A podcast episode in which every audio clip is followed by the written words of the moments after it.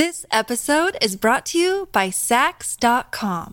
At Saks.com, it's easy to find your new vibe. Dive into the Western trend with gold cowboy boots from Staud, or go full 90s throwback with platforms from Prada. You can shop for everything on your agenda, whether it's a breezy Zimmermann dress for a garden party or a bright Chloe blazer for brunch. Find inspiration for your new vibe every day at Saks.com. Hello, everybody. This is Marshall Poe. I'm the editor of the New Books Network. NBN listeners like to read books and buy them. So we thought we'd tell you that right now, our friends at Princeton University Press are having a remarkable site wide sale. You can get 50% off books, including ebooks and audiobooks, with the code 50, F I F T Y, at checkout until May 31. You can save some real money on Princeton University Press books. I encourage you to go there and check it out. Welcome to the New Books Network. Hello, and welcome to the New Books Network. My name is Brittany Edmonds, and I'm very happy to welcome Dr. Elizabeth Anker to the podcast today. She's here to talk about her newest book, Ugly Freedoms. Thank you for being here today. Thank you so much for having me. I'm looking forward to it. So, I thought we would start by just one establishing that Ugly Freedoms is a, is a book of political theory. I don't often interview political theorists, so for listeners who are unfamiliar with the book, it'll be helpful to know that for our conversation. And I wonder if you could just tell us, our listeners, about sort of what ugly freedoms are and what, you know, why they matter. Great. Uh, the way that I understand ugly freedom is that, you know, freedom is so often understood as you know the the ideal of American politics, and certainly larger than that, it's um, the value that people are said to, you know, always desire and embody that governments claim to represent and to defend. And in so many ways, freedom is understood to be the opposite of domination or oppression. But what I use the concept of ugly freedoms to diagnose is the way in which freedom oftentimes actually enforces domination and oppression.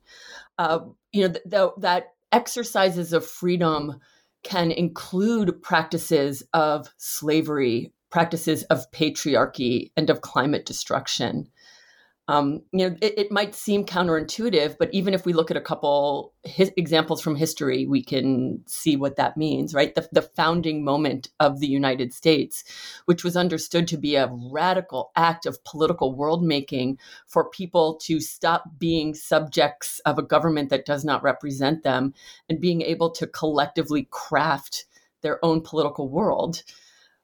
But we see at the same time that this is happening, that the only way the founding happens is through incredibly violent and brutal acts of indigenous dispossession. Right? It's literally the land that was, you know, occupied for centuries by indigenous peoples that is the land that is declared independence and that dispossesses indigenous peoples in, in incredibly violent ways of their relations to land, of their relations to others, and of their world. So, even in the act that seemed to be this pinnacle of American freedom, we see its ugliness in its concomitant actions of destruction and domination. Yeah, so, you know, just following that response, you know, I, I think these are, I'm going to have variations of this question throughout our interview, but I was curious about, you know, early in your introduction, you say, you know, there is no pure freedom. And so, given that, I'm curious about whether or not you know you are interrogating freedom within the context mostly of a sort of liberal liberal democratic tradition. But I'm curious about if if the concept of freedom itself is just a kind of a kind of immaturity, right? Like if if if if if there is no pure freedom, you're tracing its sort of ugliness within a particular system should we be desiring something else or should we do away with the concept?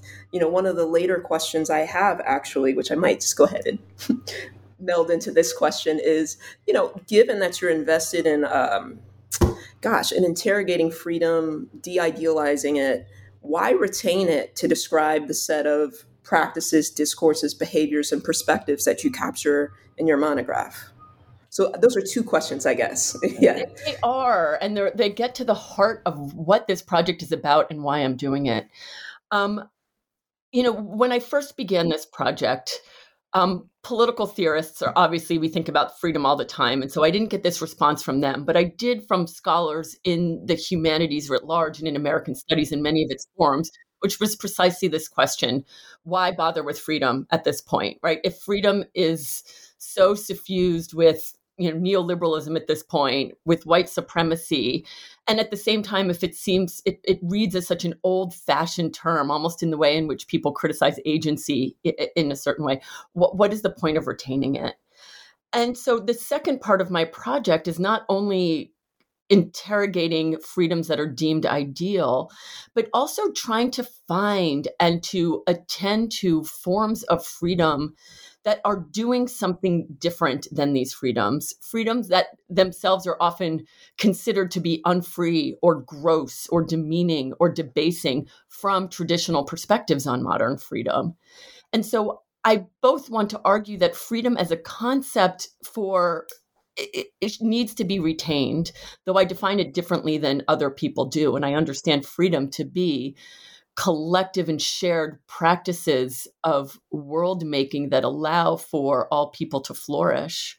So in that sense, I think freedom is, is a central value for us to understand what does it mean to be able to craft our own world, ways that are not about you know power and domination but are about collaboration about mutuality uh, and about shared care for the lives of all people and I also want us to broaden where we find those freedoms and to stop only looking at, you know, either more right wing visions where freedom is tied up with uh, colonialism or, or property, but even left wing visions that can sometimes celebrate a kind of masculinist heroism, a kind of grand gestures of revolutionary transformation that I also think leave out so many of the ways in which people who might not be considered that, that, that ideal subject can still practice freedom. So, in trying to find freedoms in spaces that are often considered unworthy or neglected or deviant, I want us to broaden what freedom is and broaden how we practice it, making it more accessible. Right? If freedom doesn't need to have the kind of ideal moral subject self willing his action, that opens up so many more spaces to think about how do we craft our worlds together. And that's what I want to hold on to. Yeah, I just want to follow up on that. I guess I guess my question is not only sort of why bother with freedom at this historical moment, but given that there is no kind of pure freedom, I wonder if even these sort of ugly freedoms, the second valence of the kind of freedoms um, that you talk about in your book, I wonder whether or not they tempt a kind of idealism, right? Um, because often what you're saying is like, and we're going to look at specific parts in your book, but I'm just curious. These are sort of burning questions that are going to appear, I think, across the interview. I'm, I'm curious what it means to sort of name collective collective practices of world making, for example, that are partial, that are ephemeral, that are sometimes bound with what it is they would resist. And I understand that that that is within the context of certain philosophical understanding of political possibility and behavior but even so like i wonder i wonder about scale for example. So is you know and i feel like we have these debates every every decade. So in the 90s it was like you know the fast food worker who like self fashions their uniform and that was like that's resistance. But it's like well no at the point that mcdonald's said stop doing that they'd stop doing that because they need the job. And so you know it becomes a matter of of scale to me right? Like you know, and we're gonna. I have specific questions about this, but I wonder if you know various forms of self-fashioning, various forms of collective action that nevertheless don't overwhelm, um, you know, the systems, the structures they thwart. Um, I wonder if, if, if those actions are distinct from sort of large scale revolutionary practices that traditionally concern political theorists. If we would also call those ugly freedom, for example. Right. The question about purity is central here because in de-idealizing freedom, I don't just want to say that the freedoms that I support are the ones that are going to be ideal and pure, and the freedoms that I don't support are the ones that are bad. I think part of a serious reckoning with the legacy of freedom is accepting the fact that all forms of freedom are not going to be ideal. That freedoms will often have remainders or people who have been, are excluded from it, or people whose image becomes the opposing form of what freedom can be or even unintentional ways in which um, you know freedoms that we might celebrate at one moment we realize later we're actually subjugating uh, the land or more than human creatures or other people who were deemed to be unfree. And I think part of the practice of freedom is not imagining that those can be easily eradicated, but to always be attending to it. In the same way that we now think about democracy as if democracy is, you know, eh, eh, you know, people participating in their in governing decisions, we know that that does not need to be an ideal practice. And in fact, it never has been. And it's always going to be problematic and agonistic and antagonistic. I want us to do the same thing for freedom, to not therefore imagine that the freedoms that we invested are always going to be unimbricated in forms of domination or control and violence and that that form of reflection and criticism is something that i think needs to be a crucial part of some of these world making practices right? What does one world exclude and, you know who's not included in that world and how do we attend to that? So i that that's what i want us to attend to. Um, and i think that's also partly why the question of scale becomes important.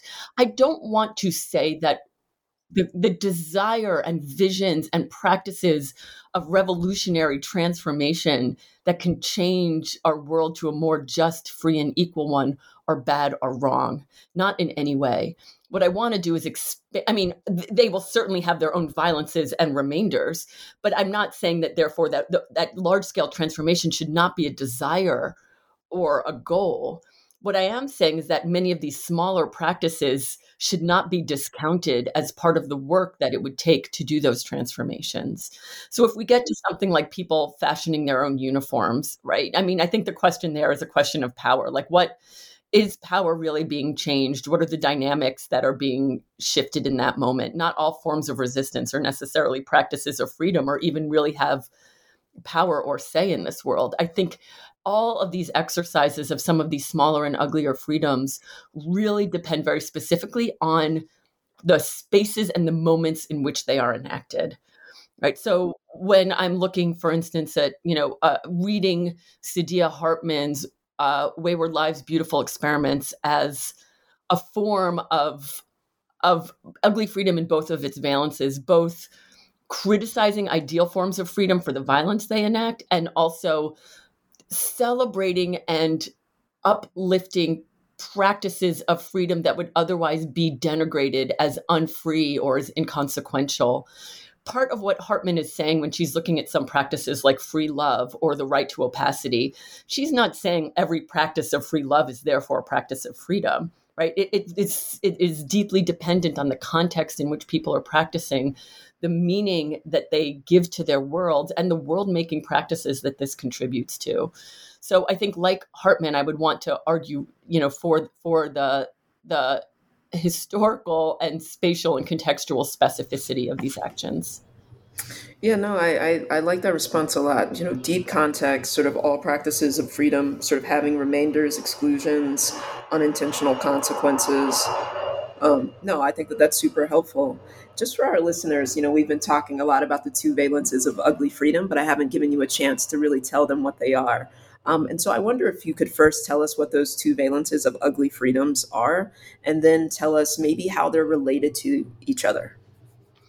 Great. So the first valence of freedom is, is pretty close to what we've been discussing this whole time, which is thinking of the ways in which freedom um, freedom can be exercised as domination, as subjugation and control and that these are not merely the unintended effects of freedom, but that these can be core exercises of freedom's practice.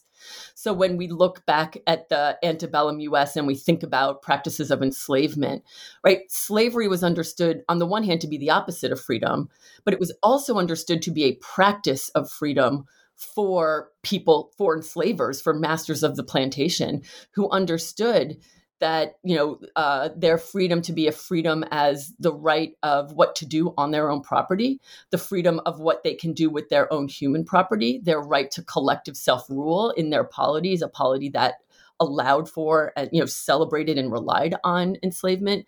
So in many of these spaces slavery was considered a practice of freedom and that is the core understanding of ugly freedoms that i draw on in the first valence the second valence gets more to what we were discussing just a couple minutes ago, which is how we can actually find denigrated and um, undervalued practices of freedom in spaces that the first form of freedom might consider unvaluable. So I'm thinking of freedom that can be found in conditions of dependence, where so often freedom is otherwise understood to be a condition of independence, or where freedom can be found in situations of um, of moral debasement rather than understanding freedom as a space, you know, where it's always an ideal moral subject yearning to be free, especially because categories of moral debasement were oftentimes practices of the peoples and the, um, you know, and, and the cultures that were considered to be unworthy of freedom's exercise. So every practice of freedom was considered itself kind of morally debased or inappropriate or unworthy of the name.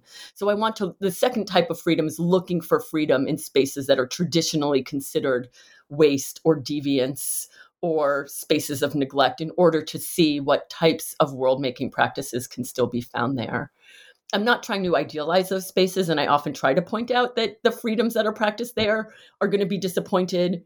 They might still seem inconsequential. They might still seem um, morally compromised and problematic that can make us seem uncomfortable with the actions that are being practiced in their name. But I'm asking us to sit with that with that kind of discomfort and to see what else might be in those spaces. And that's the second form of ugly freedom. Yeah. All right. Great. Why don't we, you know, turn maybe to your first chapter, and it's entitled "White and Deadly: Sugar and the Sweet Taste of Freedom." And there you trace you know, the development of modern conceptions of freedom, um, you trace them back to sugar plantations in the Barbados. And so, can you tell us a bit about why, you know, Barbadian sugar plantations are so central to modern notions of liberal freedom? Sure. You know, uh, Barbados in the 1600s was the most populous English speaking space in the world outside of London. And many of the practices that we now associate with freedom, with capitalism, with even democratic self rule originated in the in on Barbadian sugar plantations. So we see, you know, practices of what does it mean to be autonomous from the British Empire, practices arguing for local autonomy from a distant, you know, monarchy, practices that argue for uh, being able to do what you choose on private property. Uh, and at the same time, you know, the first English slave, English writing slave codes in the world originate on Barbados.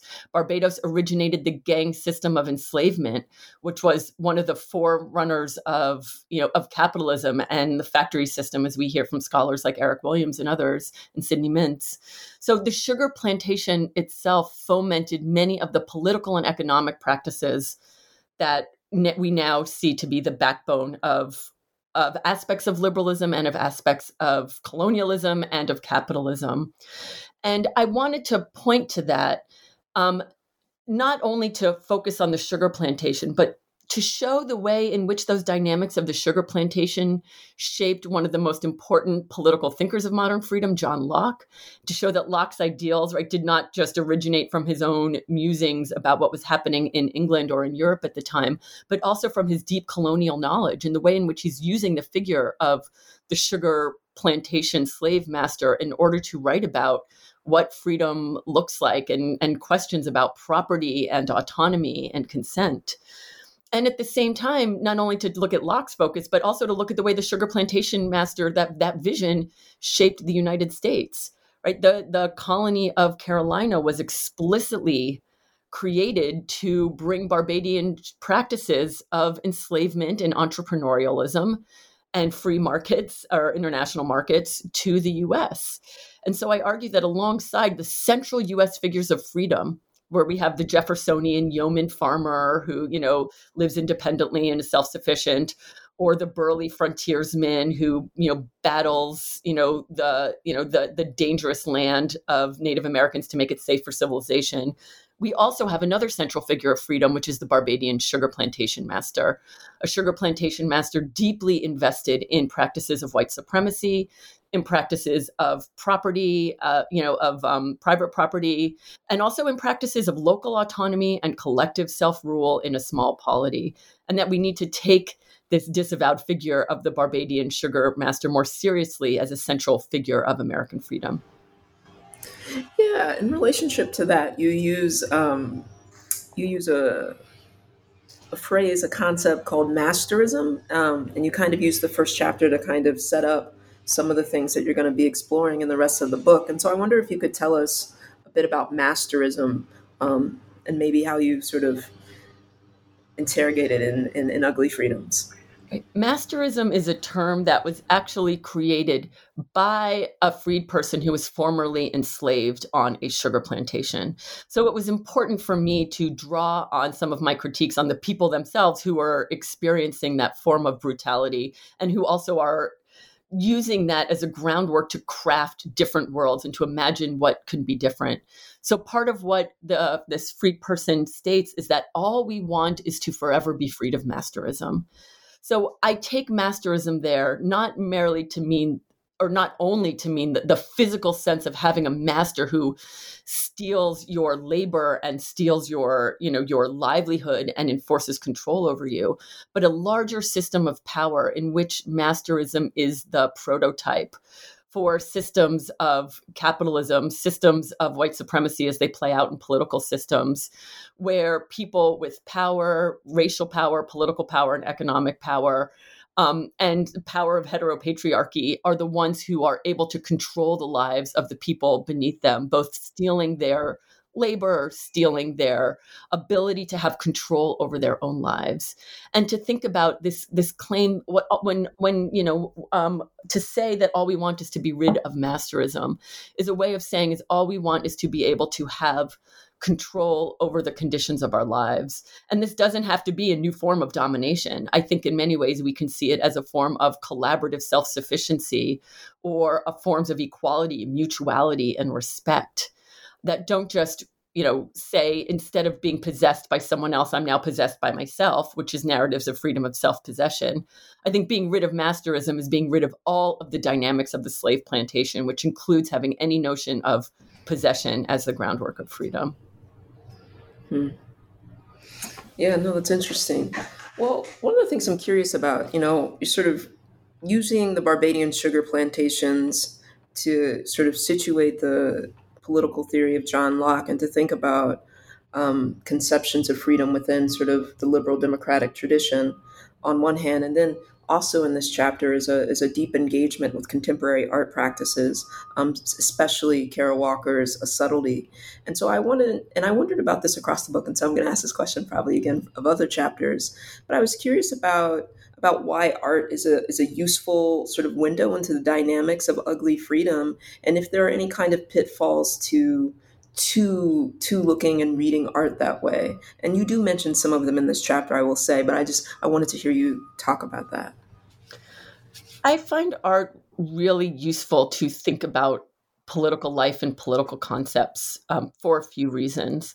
On the one hand, I draw from Lisa Lowe's reading of liberalism, where she argues that sometimes the central dynamics of liberal thought that are not explicitly advocated in liberalism, but they're kind of, you know, darker and more violent side are best seen in aesthetic objects because they can oftentimes show or reveal in visual form and in tactile form uh, what the, the, the violent aspects of liberalism that liberal theory itself might disavow or ignore. So art for her becomes a resource for seeing that kind of complexity, especially its transnational complexity, which I think once again is crucial when we're thinking about something something like Barbados. Um, so I think art is useful in that way. I also think you know if ugliness is drawing on an aesthetic category as a kind of aesthetic judgment, and I want to bring aesthetics in, in some part because political theory you know this is uh, more about my the reason that I write in an interdisciplinary way is because sometimes I get frustrated with the narrowness with which political theory understands the political and can often exclude cultural practices, artistic practices, and even if maybe some aspects of European high art might be allowed to be included in particular aspects of political theory. Certainly, less so to forms of art that circulate all over the globe or in the global south, and certainly forms of low culture that pervade, you know, different spaces. Low culture is often seen to be, you know, wh- whether it's you know escapist or fantasy or, or too lowbrow to kind of do some of the serious work of interrogating key political concepts. So it's important for me to rehabilitate in a you know the, the, the low culture, though I would not put Kara Walker in that category in any way, but I would with some of the other uh, things that I look at in the book, but also cultural products that are seen to be um, separate from the you know the the heaviness or the seriousness of the political. Because for almost all of us where do we get our political knowledge and our ideas and our visions for you know for what the world can be and for our problems with the world it's, it's our engagements with culture and media. So i think rather than imagining that those are separate from a hallowed space of the political i want them to be incorporated in there. And so that's part of why i incorporate everything from you know the kind of you know spectacular art of kara walker to television shows like the wire or you know to um, problematic films like manderley I want us to think about all of these spaces and you know for what they tell us about the politics of our world and how we might imagine them differently. Yeah, no, that's great. And that provides a, a perfect transition to, to talking about your second chapter, um, which is entitled Tragedies of Emancipation, Freedom, Sex, and Theft After Slavery.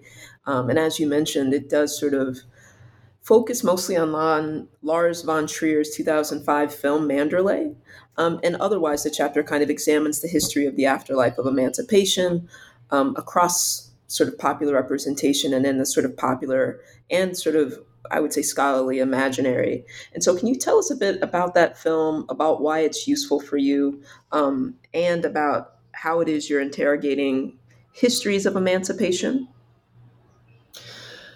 Um, I'll I'll start with the, the the second question first, which is that part of what I want to do in looking at something like Manderley, which uh, helps us to not you know it, it, what it what the film imagines is that there is a plantation in the south that is still practicing slavery 70 years after emancipation.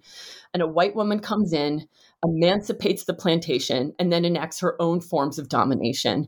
In the end of the film the entire plantation explodes in violence and fury and the the project of emancipation seems to be undone. And so the film helps us to see the ways in which the stories and the ways in which we narrate emancipation and its aftermath are often so invested in present understandings of what emancipation was, what were the logics of racial domination that that um, uh, that were newly developed in its wake, and it helps us to see forms of storytelling not as projects of historical revisionism or truth telling, but as ways of reimagining the past to help us to reimagine the future. And I think this text is a rich way to get at that. The, the film itself is also really important because of the way in which it's been received. At the time that it came out, um, it was you know some people liked it most people panned it for the way in which it seemed to suggest that racism and that slavery are you know are um that that Uh, that slavery was easier than it has been depicted and that it was tapping into racial stereotypes in order to depict the lives of the people on the plantation all right one of the most important reviews i think called it a ghastly spectacle of racism so, on the one hand, it was deemed to be itself an, an incredibly racist project. On the other hand, it was also used in within um, the, the, kind of field of scholarship of Afro-pessimism, especially with Frank Wilderson, who's written about Manderley and spoken about it, and also argued that Manderley is in many ways reveals the the truth of Afro-pessimism in the sense that it shows the ways in which slavery continues to be ongoing after enslavement and becomes a permanent condition equated with blackness within the larger you know modern political life uh, and, and and shows the, the kind of ontology of anti-blackness as it shapes our world and so I read Manderley as doing something a little bit different than either of those texts. And I want us to see Manderley as, on the one hand, offering something similar to what um, an Afro pessimist reading would be, in the sense that it is showing the ways in which laws and policies and society are so deeply invested in and structured on anti-blackness and that that connects up to the present. But i also see a third reading of the film which moves beyond uh, that Afro pessimist interpretation and also in a kind of larger body of scholarship that I call Tragedies of Emancipation that includes work by Orlando Patterson and Saidiya Hartman and David Scott, who help us to see the ways in which emancipation projects often just reinstate new projects of white supremacy to instead say that you know this is does show the tragedy of emancipation but it moves beyond us to also show the ways in which we can find practices of freedom in acts that might otherwise be discarded or degraded as acts that trade on stereo racial stereotypes that involve um, manipulation or or forms of of um, of uh, of deviance, and I want us to to see the the ways in which the end of the film is doing something different. Which is not to say that it's celebrating the kind of you know resistant subject who you know the liberal individual yearning to be free who can bust their chains. That's not what's happening there, and I think that's why it's been overlooked, because part of the emancipatory actions involve things like. Um, sexual awkwardness and almost forms of you know not sexual violence but certainly ways of of um, uh, sexual you know intercourse that is difficult to watch and that is uncomfortable and that undoes you know um, ways of imagining how people can otherwise be subordinated to others. I want us to see theft in the film. There, you know, a theft at the end of the film that that leads to the downfall of the plantation. To see theft not as the opposite of freedom or as a morally debased act, but here as a calculated practice that actually contributes to the ending of white domination at the end of the film, which is the fact that the plantation burns down and Grace runs away, and that the people living on the plantation actually are able to go back to being the self-sufficient black polity and self-governing black polity that they were before grace came on the scene in a way that you know we are taught to the, the, the, film frames as if they are living in a space of enslavement. But what we realize later is that they're the ones who are making the people who are you know the, the freed people are actually making the laws and the rules on the plantation. And in many ways it's almost as if it needs to appear as if it's a a, a, plantation that practices slavery in order for them to be able to have that buffer zone to have their own self-sufficient polity. It, right it's as if none of the people that they interact with around the plantation would ever agree to or allow and would probably violate their self-sufficiency. But when people understand it to be a practice of enslavement even 70 years after emancipation right, all of the kind of white actors around the plantation are fine with it. And so you know all of these things are not what we might imagine to be practices of resistance or agency that we would desire but i still want to see what becomes possible there. And to use that as one way for us to imagine um, practices of freedom that that can undo some of forms of racial violence and anti-blackness rather than either you know believing that there can be a revolutionary romance where everything is undone in one sense or the claim that this is an ontological condition that's ongoing and cannot be changed this episode is brought to you by Saks.com. At Saks.com, it's easy to find your new vibe. Dive into the Western trend with gold cowboy boots from Staud, or go full 90s throwback with platforms from Prada. You can shop for everything on your agenda, whether it's a breezy Zimmermann dress for a garden party or a bright Chloe blazer for brunch. Find inspiration for your new vibe every day at Saks.com. Yeah, no, I mean, I was very persuaded by your by your reading of the film and and by your entire discussion in this chapter, but I find myself being, um, you know, I guess hamstrung by by conventional thought, and I keep wondering, you know, we have these practices of freedom that help us interrogate a certain sort of set of racial of racially dominating logics.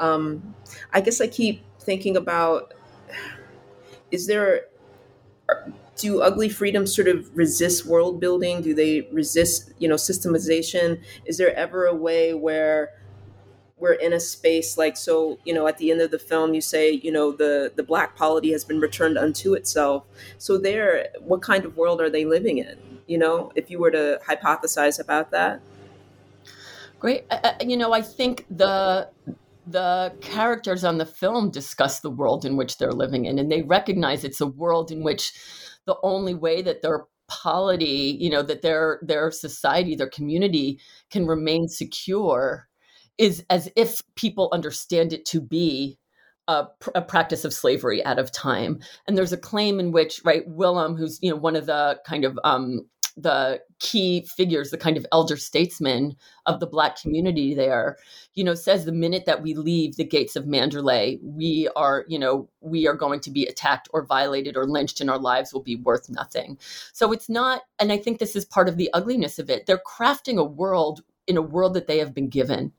And that still takes enormous courage and ingenuity, even if it is not an ideal polity they are still making laws that are connected to practices of enslavement. They are still living in a world that would rather see Black people enslaved than living in a self governing polity. And so this is where that kind of sense of the, the disappointment or the frustration or kind of obstructed agency comes in with ugly freedoms because so many of the ugly freedoms that I look at in the second valence, ugly freedoms that are freedom practices in spaces that are otherwise denigrated or devalued, are not hallowed images of you know hallelujah everything is better Every, you know everything is you know uh, changed and change and we are all free which means that we all now have complete agency over our lives and we are all self-determining subjects there's no point in the book where we really see that. And you know maybe that's the more pessimistic part of this project but i also don't want the pessimism to take over and i still want to say there are still possibilities for thinking about how to craft worlds and how to practice you know a kind of collaborative and respectful forms of of of world crafting even in spaces and worlds that we do not choose and that are not going to allow us to be you know the unburdened subjects. Yeah no that's that's you know it's really helpful. I mean a part of this is me working through your your book's arguments and trying to turn them over in my mind so i understand them hopefully close to how you've written them. And it's really useful because I, I do, I'm catching myself wanting um, these practices of ugly freedom to somehow resist in a kind of unencumbered, kind of liberal democratic free subject. But of course, that is your point. Um, and so, on that, I do have one more thing about the second uh, chapter, which is. Uh, you kind of end the chapter with a with a short meditation on the 2014 protests that followed the, the murder of Mike Brown, and then also the 2020 protests, which followed the murder of George Floyd. And then you reference uh, Glenn Loury, uh, who characterized those protests, all of them, as impotent and sort of unable to really address, to stop, to halt uh, the march of, of, of, either racial inequity or uh, the carceral state. And so you say after that um, that a Manderley inspired reading might help us better understand those those protests or look at them in a different light. And I just I wanted to give you a chance to say a little something about that. Sure. I have been um, thinking a lot about the Black Lives Matter protests, both their important inception in 2014 and also their, you know, perhaps ephemeral world making shifts in 2020. And when I first wrote that, I was coming out of you know it was it was in the fall of 2020 when i was really thinking that through and i was really invested and um uh and, and joyful about the ways in which the protests themselves had galvanized popular sentiment around the world, right? That they were the largest protests in US history. They were the most multiracial, the most intergenerational, the most um, kind of gender inclusive. And I thought, you know, this is the kind of world that, you know, when we think about what does the possibilities for kind of world making or kinds of visions for what people want to see this is what's there. And even all of the disagreements on the ground about are we arguing for our abolition? Are we arguing for defunding? Are we just arguing to stop police violence? I didn't see those discussions as problematic. I thought those were central and the most crucial discussions that people should be having right? It, it, the marching does not, you know, people protesting on the ground does not ever mean that everybody agrees. It means that people have a space to hash out really serious debates about what power looks like in our society and how do we want to change that. So I didn't see those debates as as as as challenging the central mission, but as core to what was happening. Um, as we know, you know, given everything in the world, and subsequently since then, some of that power of Black Lives Matter, of the protests themselves, and of the movement has has weakened and has shifted.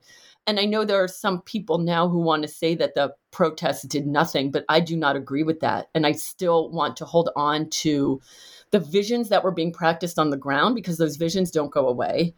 to think about the ways in which the work of Black Lives Matter has shaped society and policy in other ways. It's not moving to a radical transformation, but we can still see certain shifts in funding prioritize in funding debate. I mean, the, the DC mayoral debate right now is about whether or not to defund the police or to refund the police. And that would not have happened without Black Lives Matter protests. Um, I have kids in the DC public school system, and Black Lives Matter activists have created an entire curriculum for all kids in DCPS from grades K through 12 as an anti racist education.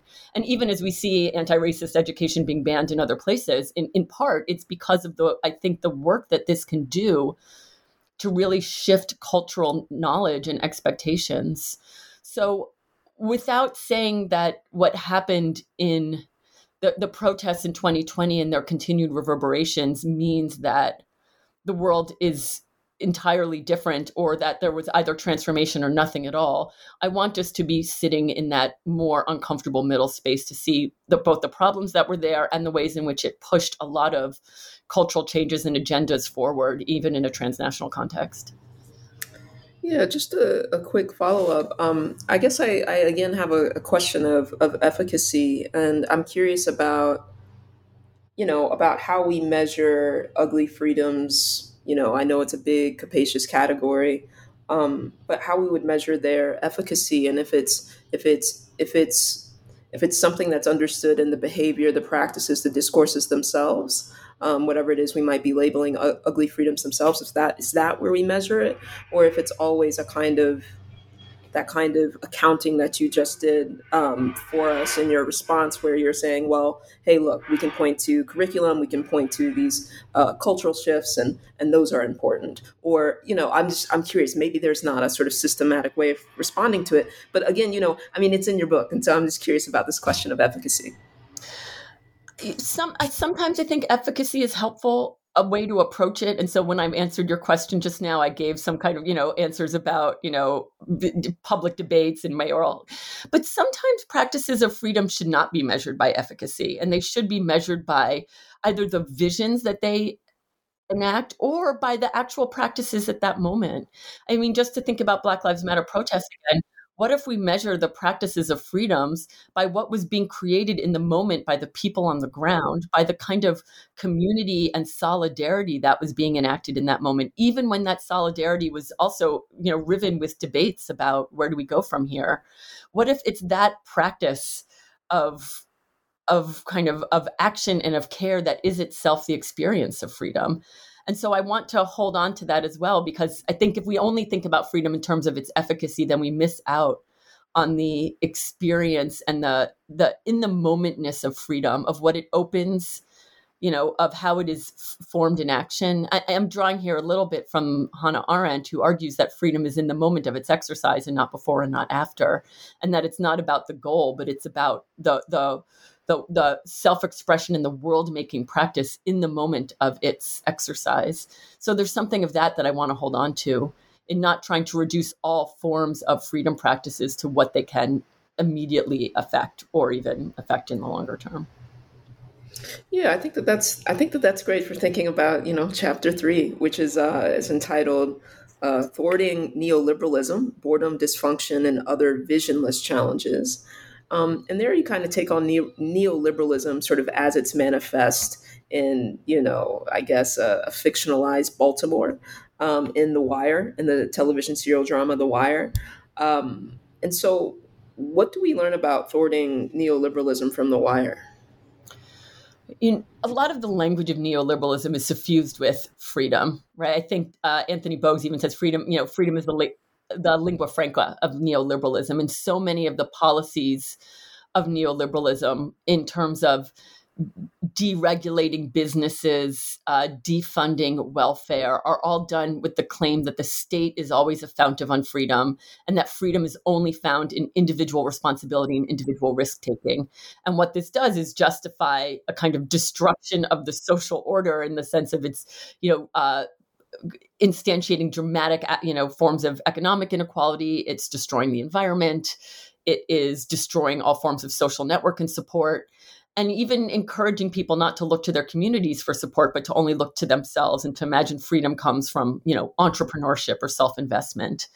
And so what we see in the wire you know, the wire is often understood to be a show that reveals the way in which neoliberalism can destroy a city. And in fact that's what its producer david simon has claimed but when we actually scratch beneath the surface, there are so many ways in which forms of neoliberalism are actually being thwarted in the wire, but they are being thwarted in ways that might be considered boring or problematic or morally complex or even so unremarkable as not to be worthy of the name.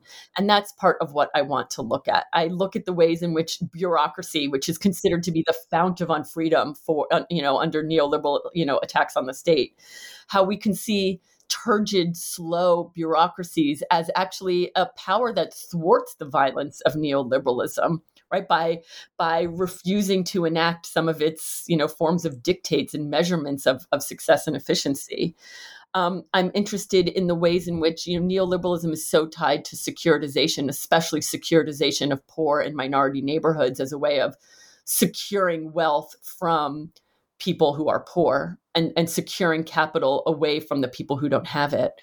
And I look at the ways in which neoliberal forms of security are also really easily thwarted, even by people who are living in impoverished spaces and are seen to have very little access to political power. Um, I'm also, you know, interested in forms, in the ways in which so many of the characters simply reject neoliberal rationality, right? They reject seeing themselves as individually responsible market actors who, you know, focus on finance over community. Um, almost every character in The Wire you know does not find that a morally compelling vision of subjectivity. So when we think of important understandings of neoliberalism coming from people like michel foucault or wendy brown who focus a lot on the way in which neoliberal rationality changes how we understand ourselves as citizens and as subjects uh, that's true to a certain degree but part of what we see in the wire is the way in which it's actually quite easy for people to to reject and um, refuse many of these aspects of neoliberal rationality. Sometimes they're economically compelled to buy into them, but other times people just cast them off and, and move on with their lives. Yeah, I was, I you know, I really liked your um, discussion of, of of you know, you kind of go through the cast of main characters and the various ways that they sort of take up or put down uh, neoliberal rationality, and I was. Uh, you know, I was curious really about your discussion of of, of um, Marlon at the end, Marlowe, excuse me, um, just because you know you know you know, and anyone who's seen the show knows this that you know he goes to this party with all these sort of bigwigs, and and you would think that he would be ready. You know, this is what he's been sort of preparing for. He's kind of escaped arrest. He's escaped. I mean, he's come out on top as the drug kingpin, and yet he gets into that room and he's deeply uncomfortable. Ends up leaving it and you read this as a as a rejection of, of neoliberal rationality. But I was wondering, sort of, you know, throughout that discussion about how how other actors sort of all kinds of actors, and I just mean like political actors, people, um, how they sort of take on and take off neoliberal rationality if it's not something that is that is always always the driving factor, even for for you know our best sort of neoliberal subjects. I mean, you hold Stringer Bell up as the kind of yes, he is always that way. But I think in real life, it's it's not quite that. And so I was just curious about that discussion, what we do with that, because I do feel like people wear many hats, like Proposition Joe, for example. I, I would entirely agree with you. I do think people wear many hats. And that's why I think when we start to really think about the work of neoliberal subjectivity, we have to be more nuanced. I think someone like Marlowe shows us that. And it doesn't mean when he walks away from being able to start to make even more money through legitimate holdings because now he's associating with wealthy businessmen as opposed to being the drug kingpin on the street. Um, walking away from that doesn't mean that he therefore he was always this like kind sweetheart who you know always was yearning to be free or something like that i mean we know he's killed so many people and the reason that he's come out on top is because he's significantly more ruthless than anybody else. He is not bound by kinship ties the way that other people are and he will kill anybody if it will make him a profit which is different from some of the earlier dealers that we saw in earlier iterations of the show. And i think you know, perhaps for the um, Uh, you know, the show wants us to see, you know, Marlowe's ruthlessness as what allows him to finally be on top. His absolute decimation of community and kinship in the service of money, and yet he then walks away from the ability to make money in a smoother, easier way without violence at the end of the show. So, it, what motivates him is more complex, and I don't think the show tells us exactly what motivates him. Then, in the end, and we can believe it was desires for power perhaps finally being having smooth power flows might be considered undesirable to him. Um, it could be that he felt uncomfortable in this space. I, I mean I, i'm not sure that's a great reading but it's a possible one. But the show you know wants us to understand marlowe in a more complex way. And i think that goes directly to what you are saying which is that people might go in and out of thinking of connecting to or rejecting neoliberal subjectivity all the time in their lives.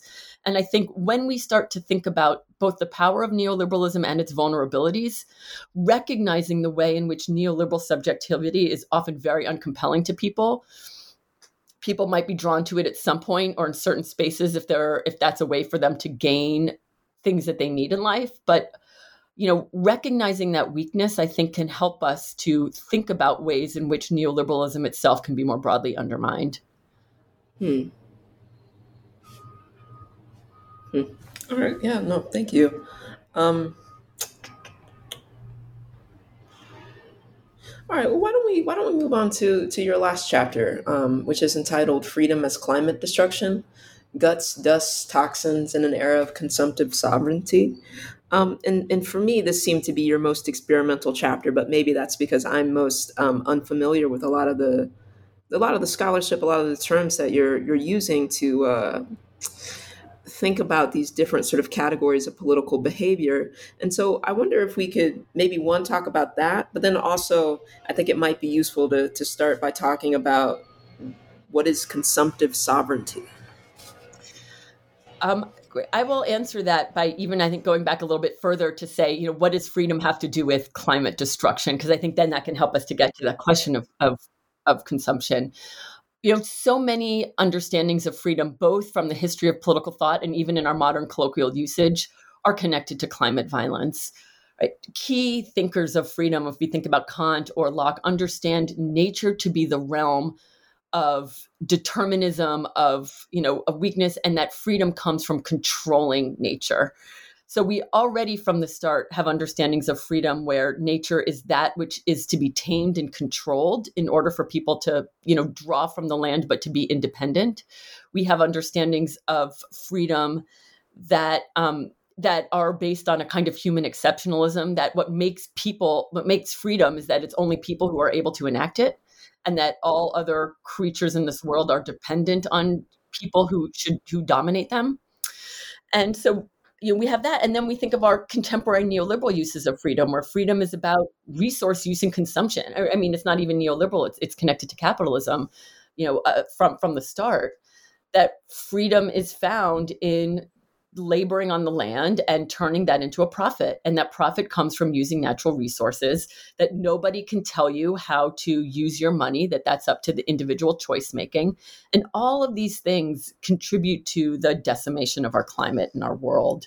So I understand consumptive sovereignty to be the way in which forms of resource consumption seem to confer freedom and sovereignty on individuals we see that you know from kings to you know people just using resources on their land. I draw from a washington post article which shows how a wealthy enclave in san diego during the first uh, california drought we're now in the second you know, refused to have water restrictions because they claimed that it was their freedom to consume as much water as they needed on their land right? And that some of them you know even made the argument that because they have you know 80 acres on their land and there's only four people living there that therefore they you know use less resources you know per capita you know or they have less people living on the land so they use less resources. So that justifies their excessive consumption.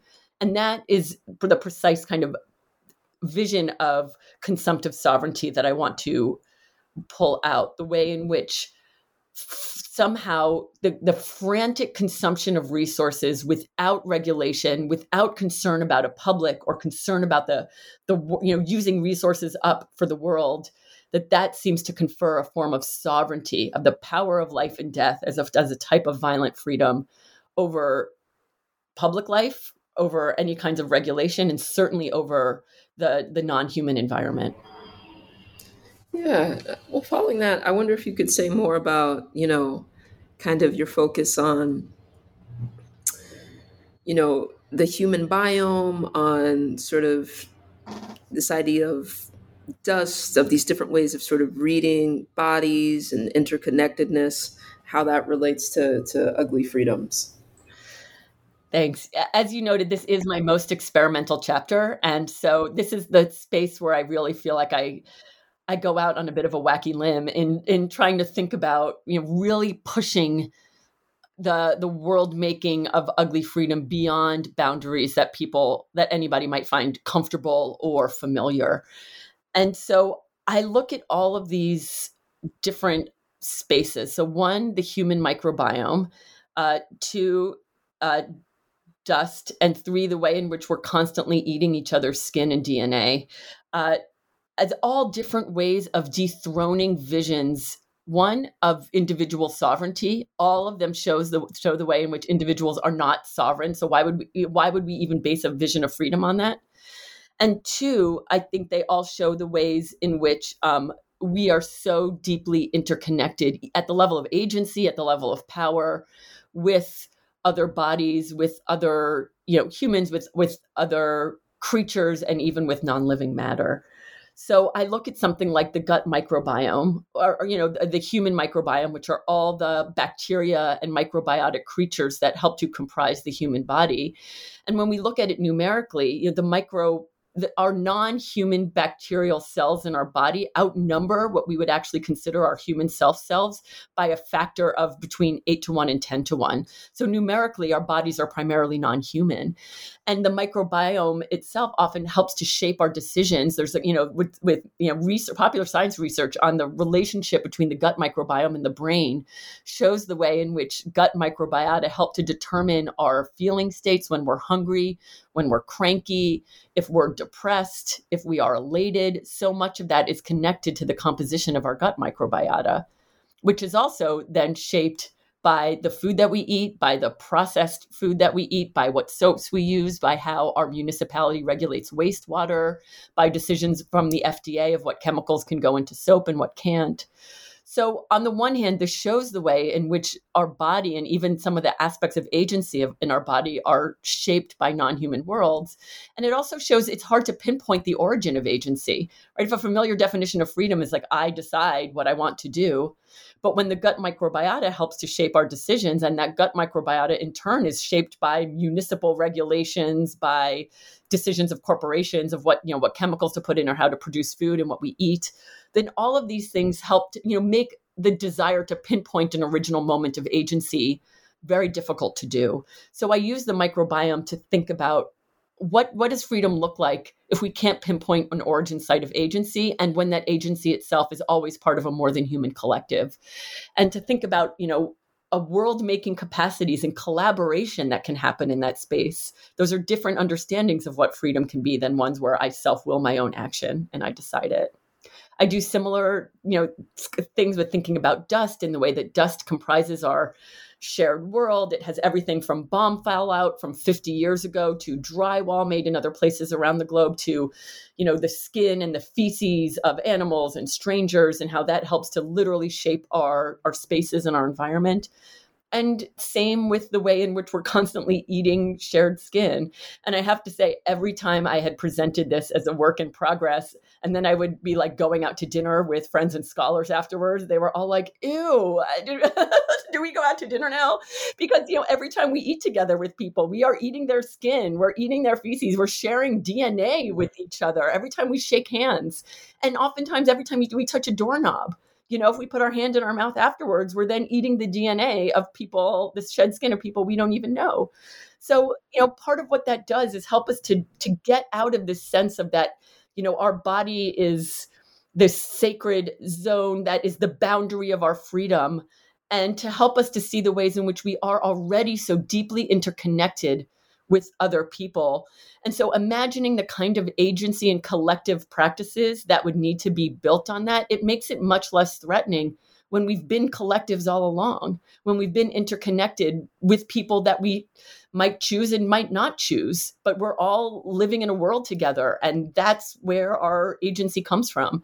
And so some of these examples are definitely gross and discomforting, but I want to use to, for us to sit in that kind of discomforting space to see uh, what what what it loosens in terms of our understandings of what bodies are and how we're connected to one another. Yeah, well, just I mean, I mean that was a great um, sort of rundown of, of that chapter. But to close, I'm just I'm curious, like, you know, your book it seems like you you challenge or you reveal that sort of the basic categories of, of, of modern liberalism are sort of founded in domination. And you travesty the kind of liberal subject, the neoliberal subject. Um, I'm curious: is is is is there anything to be retained from liberalism? Is this? Do you understand this book to be a kind of wholesale critique of liberalism as a as a as a mode of political organization, or is this a call to to to understand? I don't know to understand those sort of basic categories differently. That's a hard question, and the book itself doesn't fall down on one side or another. But I will, I'll, I'll say what I think about it, um, because my answer would be both of those things.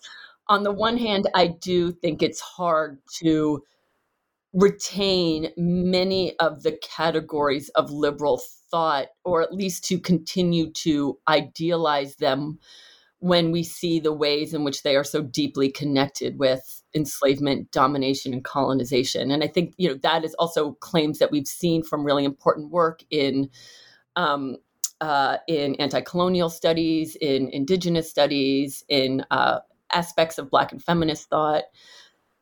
And so I, you know, it's hard to retain an investment in something like individual freedom when we see it in this way. And yet, I don't think that means we need to throw out every single thing. Um, freedom as a term is certainly not exhausted by liberalism. Liberalism might take it to be its, you know, to, to have kind of, you know, proprietary claim over freedom. But freedom certainly exceeds liberalism. And there's so many other forms of freedom circulating in the world that can be drawn from um, when people start to look for it, or other aspects of liberalism, like the like aspects of self rule. And once again, liberalism does not you know totally have control over self rule there's been many forms of self rule throughout history that are totally separate from liberalism um, and that i think we can draw on and also um, understand right if self rule is about everybody's shared capacity equal capacity to have a say in the conditions that govern their lives that's something that we need to be pushing for um, and maybe we, what we need to do is look for different models and always be attentive to even how those aspects of self rule themselves can produce violence and to try to steer a different path. If I knew how to precisely do that, um, I'd be in a different space right now. but that is at least, you know, that's where I think, you know, we as a society need to go. And of course, those kinds of decisions and understandings themselves always have to be collaborative, always are, are going to be quite different when we actually take seriously everybody and, uh, you know, all creatures having an equal say in what that would look like. All right, great. Well, thank you so much for for talking to me today. Thank you so much for having me. I really appreciate it.